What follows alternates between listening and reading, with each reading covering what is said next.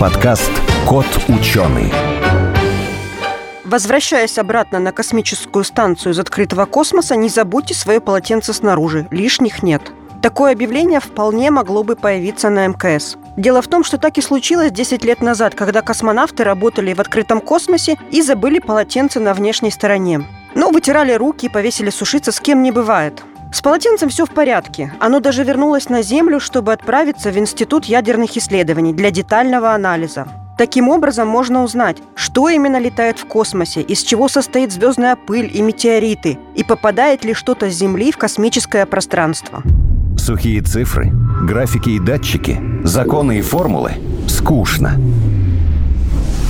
Нужна ли наука в нашем обществе потребления и ярких рекламных слоганов? Пандемия и природные катаклизмы показали, что без науки нам в никуда.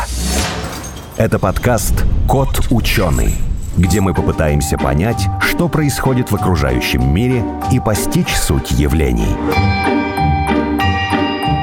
Сегодня в нашей студии Инга Зиньковская, кандидат химических наук, начальник сектора нейтронного активационного анализа и прикладных исследований лаборатории нейтронной физики Объединенного института ядерных исследований. Максим Мабаев, кандидат химических наук, шеф-редактор портала журнала «Наука и жизнь». И я, Елена Глещинская, обозреватель радио «Спутник». Здравствуйте, Инга. Здравствуйте. Сразу хотелось бы, конечно, узнать, что вот это за кусок ткани, который висел на МКС, из чего он, что на нем осело, нашли ли там там э, остатки инопланетян или, может быть, еще чего-нибудь? Мы считаем, на самом деле, что это большая удача, что нам попал такой объект. Ну да, 10 лет. Да. Если бы специально такой эксперимент, может быть, даже не догадались провести, да? Не подумали бы, наверное, но так как она уже провисела, это полотенце 10 лет в космосе, то наши коллеги из Института физической химии предложили нам проанализировать этот э, фрагмент и определить его элементный состав. В частности, у них были некие сомнения, потому есть ли там Рейни, потому что другими методами Рейни они там определяли. То есть изначально была задача посмотреть, есть ли Рейни на этом кусочке Рейни ткани. это тяжелый металл, потому что не все, наверное, да, знают, кто нас да. сейчас слушает. И это было в неком смысле такой экзотический элемент, скажем, для полотенца, которое провисело в космосе. Поэтому мы его проанализировали. Рени мы там нашли. Нашли иридий и еще 38 других элементов в этом фрагменте мы определили. И потом, конечно, у нас уже стояла задача, надо бы с чем-то сравнить этот фрагмент. Наши коллеги нам предоставили и фрагмент чистой ткани, который мы тоже проанализировали. Элементов оказалось в два раза меньше. То есть мы определили где-то 18 элементов в этом фрагменте. И следующая уже была задача выяснить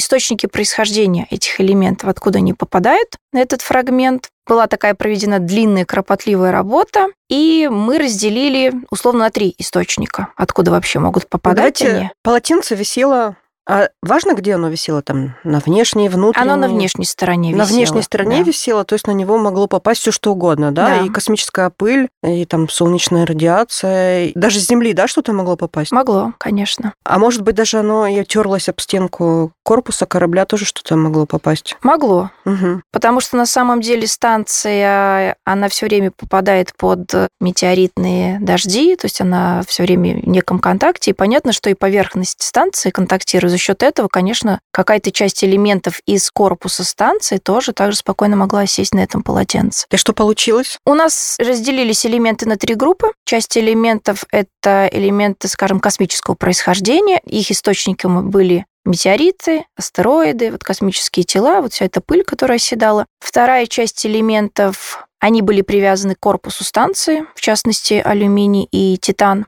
И третья часть элементов, включая все тот самый Рейни, который uh-huh. так интересовал наших коллег, мы долго думали и в конечном счете пришли к выводу, что это все-таки вулканическая деятельность на Земле приводит к выбросам частиц, которые и попадают. Ну, это же достаточно тяжелый металл, как он может долететь на 200 с чем-то Там не только Рейни, там были и редкоземельные элементы, процесс физический, который наши коллеги описали. И мы предполагаем, что вот третий источник – это как раз деятельность, которая происходит на Земле, приводит к оседанию а этих вы частиц. Вы можете оценить, чего больше, чего меньше, или… Мы определяем точные значения. Точные То есть мы да? даем точные концентрации этих элементов. Больше всего чего там было? Конечно, в основном макроэлементы. Это были и алюминий, это магний, это кальций. Редкие земли, иридий, рений, это уже на уровне, угу. это маленькие значения были. Раньше кто-нибудь э, мерил вот концентрацию этих элементов?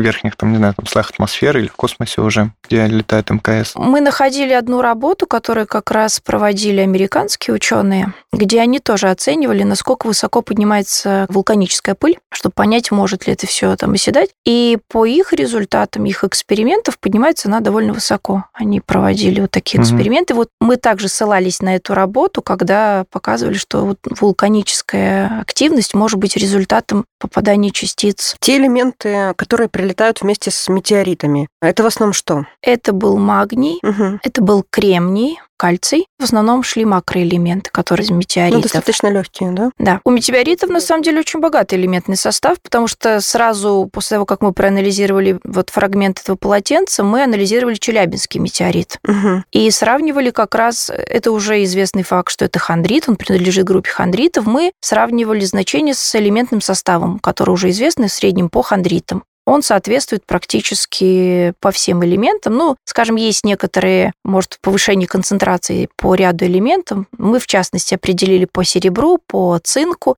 но в основном это практически те же значения, что в хондритах. И определяли в хондритах уже до 70 элементов. То есть по элементному составу очень богатые метеориты. Вы сами выбираете объекты для исследования, либо к вам, не знаю, там стоит уже очередь с разных там астрономов, физиков, геологов, которые говорят, там, померите наши образцы, скажите, что там? У нас есть два типа работ. Есть работы, которые мы сами инициируем, но это в основном экологические исследования, работы, которые мы сами планируем, мы проводим эксперименты, анализируем уже образцы. В случае, когда речь идет о таких объектах, как метеориты, геологические, археологические образцы, чаще всего мы получаем их от организаций, с которыми мы сотрудничаем и уже проводим совместные работы. А вот в плане экологии получается, что вы меряете, изучаете? У нас есть несколько направлений экологических. Первое – это мы оцениваем качество воздуха, атмосферное выпадение тяжелых металлов, используем ХИ как биомониторы. Второе экологическое направление мы оцениваем состояние водных объектов, используя в качестве биомониторов моллюски, мидии, и вот последний год у нас добавилась еще одна работа. Мы анализировали байкальские губки для того, чтобы оценить состояние экосистемы Байкала. У нас э, в, по экологии идут работы по разработке дешевых сорбентов для извлечения металлов из промышленных стоков. И мы анализируем, конечно, и продукты питания. Это фрукты, овощи, это медицинские растения. Мы не только анализируем состав растений, анализируем сборы, чайные уже сборы. И одна из работ, которую вот совсем недавно тоже выполнили, мы уже заваривали эти растения, чтобы посмотреть, какие элементы переходят в чаи. Потому что все, что переходит в чай, в конечном счете попадает в организм человека. Что-нибудь вредное там переходит? Переходит цезий, переходит рубидий, то есть элементы, у которых нет каких-то биологических функций. Это связано с тем, что эти растения их набирают эти элементы в том месте, где они растут, или это свойственно самим растениям? Растения набирают элементы, которые хорошо растворимы в почве. Да? Вот, например, лучше всего в растениях накапливается калий, кальций, рубидий и цезий – это элементы той же группы, что и калий, поэтому они по тому же механизму накапливаются в растениях. Элементы плохо растворимые, скажем, лантан, торий, они обычно плохо накапливаются в растениях а уже способность растения передать в раствор, скажем, этот элемент, она варьирует у разных растений, но в принципе макроэлементы переходят хорошо. Это калий, вот самый хороший был. Он растворяется калий, хорошо. Да. Также наряду с калием растворяется и цезий, и рубидий, которые переходят. Но все элементы, которые мы считаем токсичными, и свинец, и мышьяк, их, во-первых, было очень мало в растениях, они не превышали тех норм, которые угу. на сегодняшний день установлены Всемирной организацией здравоохранения, и они не переходили в эти чаи. Но это же зависит от того, где эти растения взяли. Да, да допустим, да. вы условный подорожник проанализировали, но если я принесу вам другой подорожник у себя возле дома, это не значит, что он не будет конечно, содержать. Да? Конечно. То есть это в конкретном месте. То есть даже не само растение анализировали, а то место, где оно произрастает, насколько оно чистое. Ну, в идеале анализируется почва, угу. анализируется растение, оценивается переход элементов из почвы в растение, и уже после этого заваривается чай и смотрится, что переводит. Если почвы загрязнены каким-то элементом, и оно накапливается в растениях, то, скорее всего, оно перейдет и уже в этот э, чай, в конечный продукт. Вот вы делали такой анализ. Получается, чтобы проанализировать лекарственный или какой-то чай, который продается, его чуть ли не надо засовывать в ядерный реактор. Не слишком ли это дорого? Потому что чаи все разные. Там один там где-то собрали в Крыму, другой там на Кавказе, третий там в Алтае, четвертый под Москвой. И э, каждую партию невозможно же будет... Нет. Нет. У нас научная задача угу. ставится, которую мы решаем. Мы не покупаем чаи, хотя у нас была работа, например, по сигаретам. Мы покупали сигареты Мальборо в 18 странах угу. и анализировали их, чтобы посмотреть, насколько они отличаются по своему составу. Проблема только в том, что зачастую, ну, например, Мальборо, купленный в Румынии, он может быть произведен в другой стране. И очень тяжело привязаться вот к почве, как источнику элементов, к технологическому процессу, как получали эти сигареты. В случае вот медицинских растений мы стараемся выбирать области, которые нас интересуют, отбирать полный уже цикл образцов. Это и почва, и сами растения. Растения мы делим на части. Это корень, стебель, цветок. Или анализируем ту часть растения, которую завариваем. И уже после этого анализируем растение, готовим отвар по специальной технологии и анализируем, что же переходит из этих растений в конечном счете в эти чаи. Давайте я еще глупее вопрос задам. Чай прямо в ядерный реактор помещают? Нет, чай не помещают в ядерный реактор. Мы не облучаем жидкие образцы, мы облучаем только твердые образцы. Поэтому мы можем облучить почву, мы можем облучить медицинские растения, которые вот мы получаем, измельчая их. Чаи мы уже анализируем, используя другие методы. Методы масс-спектрометрии, связанной плазмой. То есть мы не работаем с растворами. То есть даже если есть задача, у нас есть целый цикл работ по нанотоксикологии, когда мы на животных тестируем наночастицы, и после этого стоит задача проанализировать, например, кровь или другие органы, то мы сначала замораживаем эти образцы, угу. сушим их в вакуум, переводим их в твердое состояние, только после этого уже их облучаем на реакторе. А можно вот по составу примесей понять, из какого там, не знаю, региона, страны, какого-то вот географического привязать как бы состав к географическому расположению. Да, зачастую это и делают. Вот, например, очень много работ по винам как раз э, и распределяют вина по элементному составу. Известно, что в одних регионах почвы обогащены не знаю, содержание титана, например, других магния. И по элементному составу очень легко разделить. Мы проводили работу по винам двух винокомпаний. Мы брали в Молдове, Крикова, это известная винокомпания, и вторая вот поменьше. Они, в принципе, находятся очень близко, и состав почвы был очень близок. Мы не смогли статистически разделить эти почвы, но если угу. говорить уже о винах, то по элементному составу они очень четко разделялись на группы. Белые вина отдельно, красные вина отдельно. То есть тоже от растения Технолог... зависит? Это зависит от технологии, технологии уже приготовления. Потому что белое вино, как нам объясняли наши коллеги, после отжима сразу отделяется вот отжимых от вина. Красное вино в больше времени находится в этом контакте, соответственно, больше элементов могут перейти в вино. Ну и сама, конечно, технология, сам способ хранения продукта, это все в конечном счете вот отражается на элементном составе образца. Давайте сразу скажем, что когда мы говорим об элементном составе, это какие-то,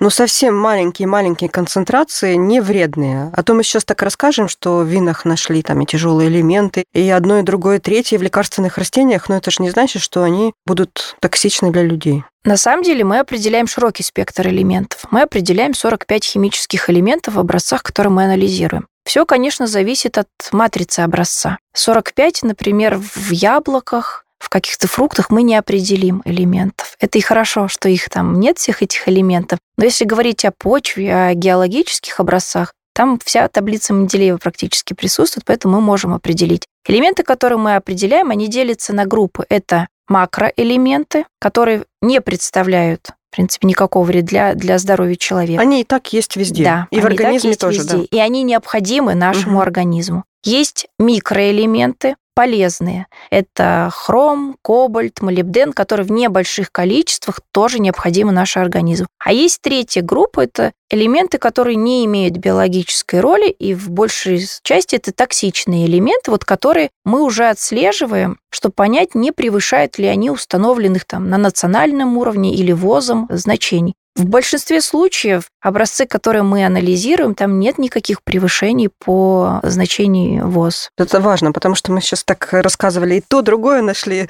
Я понимаю вашу радость, но когда слушаешь, это кажется, ничего себе, в вине все, и Нет. вся таблица То есть Менделеева. мы можем определить кальций на уровне миллиграмм, да, там Мгм. на килограмм, в то время как мышьяк там будет на уровне микрограмм или даже еще меньше. То есть даже единицы вот, содержания этих элементов, оно отличается там в тысячу раз, макро и микро. Вы рассказывали еще про интересную работу. Это биомониторинг. С помощью МХА определяется, что у нас в воздухе, да? Я так поняла, да? Да. То есть мох за какое-то время он накапливает в себе вот эти вот все осадки, то, что выпадает, и потом уже можно по содержанию вам мамху сказать, что там было в воздухе. Да. Это где вы проводите, в каких регионах? На самом деле география этих э, исследований очень широкая. Эта программа появилась давно, и с 90-го года очень многие европейские страны присоединились к этой программе оценки качества воздуха вот по атмосферным выпадениям. Наша группа работает в этой программе с 90-х годов, и проводится сбор мхов каждые пять лет, то есть раз в пять лет объявляется сбор. Вот сейчас объявлен 2020-2022 год очередной сбор а, образцов мха. Подключаются все желающие страны. Сейчас мы расширили географию. Это уже не только европейские страны, которые изначально участвовали в этой программе, и азиатские страны, ну, например, Вьетнам. Эта страна-участница Объединенного института ядерных исследований тоже присоединилась к этой программе. Страны отбирают мхи, желательно в тех же точках, каждые пять лет. Все это анализируется. Большая часть образцов из стран-участниц Объединенного института ядерных исследований анализируется нашей группой. Мы уже строим карты распределения загрязнений. Работы есть двух типов. Есть работы, которые вот подаются в Европейский атлас. Это для всех стран, которые участвовали в этой программе. И каждая страна отдельно публикует научные статьи, в которые описывает конкретный регион какие там уровни загрязнения. Наша группа, мы за собой закрепили четыре области. В России это Московская, Тверская, Ярославская, Владимирская области, где мы отбираем пробы. И мы, соответственно, анализируем эти пробы, публикуем данные, определяем, где в основном сконцентрированы источники загрязнения в этих областях. Наверное, в Москве, да? В Москве, наверное, Само- грязнее. В самой Москве мы не собирали мхи, только в области. И если говорить о области, то, конечно, это восточная часть Московской области, где и активная промышленная деятельность, и транспортные средства. В остальной части Московской Ну, допустим, в том же Ярославле там же больше промышленных предприятий, чем в Московской области. Вблизи Ярославля, конечно, уровни загрязнения значительно выше, чем по области. Чем в Московской там на- области, да? Нет, в Нет? Московской области по ряду элементов, конечно, они будут выше. По той же Сурьме, которая является индикатором выбросов транспортных средств. А почему, кстати, вот раз в пять лет мох за это время не может там забыть куда-то переработать вот эти все вещества? То есть они могут потеряться за это время? Или он прям Вероятно, что что попало, за- то хранит? Ну, вероятно, что что-то будет и смываться, конечно, Мгм. за это время. Просто уже установили, чтобы отразить некую долгосрочное загрязнение. Потому что есть еще системы, когда фильтры используют. То есть прокачивается воздух через фильтры, но это некая краткосрочная оценка загрязнения воздуха. А мхи, они позволяют оценить долгосрочную, вот в период эти пяти лет, на больших территориях. И мхи также позволяют оценить трансграничный перенос загрязнений. Потому что зачастую бывает так, что мы определяем загрязнение в странах, в которых практически нет промышленности, а источники загрязнения находятся у их соседей. Поэтому загрязнитель еще и переносится с территории одной страны на территорию другой. По воздуху, да, в По основном? воздуху, да. Если по воздуху долетает до космической станции загрязнение, то, естественно, Да, уже на Земле. в соседнюю страну Не это проблема. совсем, да, совсем не проблема. Кстати, а можно вообще сравнивать вот это полотенце, которое провисело на МКС, и мох, который жил под Москвой пять лет? Что больше загрязнено? А Я не думаю, что это равноценные объекты сравнения, потому что мох, который растет в Московской области, он постоянно подвержен некому антропогенному загрязнению. Мгм. И, конечно, тут антропогенная составляющая будет основная. Полотенце, которое провисело в космосе, там больше некие природные процессы привели к тому, что оседают элементы. То есть есть некий вклад станции, но все-таки больше вклад других процессов. А на Земле это, конечно, мы не можем никак Ну, то есть на МКС однозначно чище.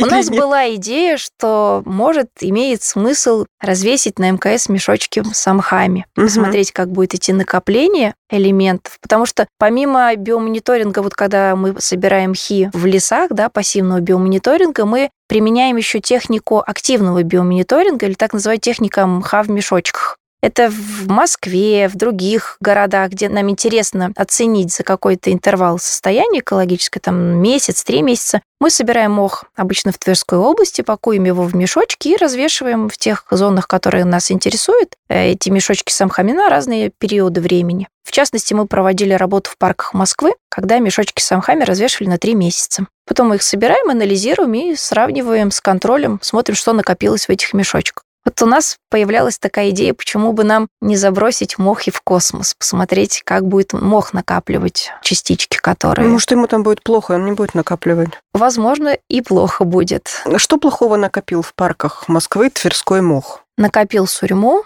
накопил свинец. Опять же, это транспорт, это транспорт, все выхлопное. Накопил да? медь. Да, в основном источник этих элементов – это транспорт. Очень тяжело в городе разделить э, вклад промышленных предприятий и транспорта. Это в совокупности загрязнения, но концентрации, например, сурьмы были в разы выше, чем в контрольной пробе, которую мы хранили в лаборатории. И в разы выше, чем допустимо дышать человеку, или нет? Проблема в том, что вот эти данные по МХАМ, а нет каких-то нормативов, по которым мы могли бы сравнить мы можем показать, что оно увеличилось там в 10-20 раз, но нет норматива, с которым мы могли бы сравнить и сказать, что да, оно превышает этот норматив в разы. То есть по воде как-то проще. Есть санитарные нормы предельно допустимой концентрации, и мы можем сравнивать с этими концентрациями. Когда вот мхи, моллюски, здесь у нас зачастую возникают проблемы, потому что очень мало элементов, которые регламентируются их содержание в этих это не значит, что это не вредно. Это может быть и вредно. Да, да но, но просто... просто нет документа, который бы регламентировал, сколько его там должно содержаться. Я могу себя на даче, там, не знаю, повесить мешочком с хом, а потом его принести вам либо вы... Сколько это будет стоить, да? Мы не берем деньги за те исследования, которые мы проводим. Может, какие-то волонтерские там есть у вас такие идеи, есть там гражданская наука, когда обычных людей привлекают к помощи ученым, там, собирать какие-то образцы, какие-нибудь что-нибудь такое вот. Мы всегда только за. Потому что вот если говорить даже о пассивном биомониторинге, это очень трудоемкий процесс. И зачастую просто к программе присоединяются школьники, учителя, которые приезжают в Дубну на школу учителей, которые вот заинтересовывают школьников. Это студенты университетов, которым интересно, и они могут потом написать диплом по этим результатам. А вы нам давайте тоже такие объявления, потому что наверняка мы наши читатели и слушатели готовы, да. если у людей есть возможность, особенно расположить эти мешочки с амхами вблизи каких-то промышленных предприятий или автодорог, всегда мы с удовольствием обсудим возможность проведения такой работы. Очень интересно. Давайте действительно нам объявление, потому что я думаю, что и журнал «Наука и жизнь» нас слушают это как раз те люди, которые да, заинтересованы во всем изучать все это. Тем более то, что касается нашего здоровья и там чистоты воздуха, это действительно интересно. Давайте уже что-то хорошее под конец, потому что что-то мы на плохое перешли. Вино чистое или нет? Можно пить? Можно. Молдавские вина хорошие. Хорошие. хорошие вина. Ничего вредного в них не нашли. Крымские вина не изучали еще? Не изучали. Нет. Ну, наверное, тоже будет интересно. Они же должны сильно отличаться от молдавских по почве. Должны пока у нас не было такой задачи, но, наверное, нам стоит подумать. У нас уже поступали предложения коньяк проанализировать армянский после того, как мы выполнили работу по молдавским винам. Южноафриканские вина у нас была идея тоже проанализировать, посмотреть их состав. То есть, я думаю, будем продолжать работать в этом направлении, изучать другие регионы, потому что о том, что идет речь, разный климат, разные составы почв, разные технологии выращивания, переработки винограда. Конечно, все это отражается на элементном составе. Давайте сделаем такой вывод. С помощью ядерного исследования можно узнать все, практически все. Очень много. Очень, очень много, много можно узнать. Это на самом деле очень еще интересно для археологических образцов. Ну да, мумии. Потому что очень легко определить по элементному составу, является ли это подделкой этот объект или нет определить, откуда он, этот объект. Зачастую при раскопках находят, например, кувшины, которые... Привезены из другого Да, абсолютно региона. из других. Это позволяет оценить, насколько были развиты торговые связи. Например, у народности, чьи объекты мы анализируем. И кучу другой информации можно получить вот по... Составить элементу- целые торговые карты только по ядерному анализу. Да, Это, конечно, очень интересно. Я еще раз напомню, что в нашей студии была Инга Зиньковская, кандидат химических наук, начальник сектора нейтронного активационного анализа прикладных исследований лаборатории нейтронной физики Объединенного института ядерных исследований. Максим Абаев, кандидат химических наук, шеф-редактор портала журнала «Наука и жизнь» и Елена Глещинская. Спасибо вам большое, очень интересно. спасибо. Спасибо. Кот ученый.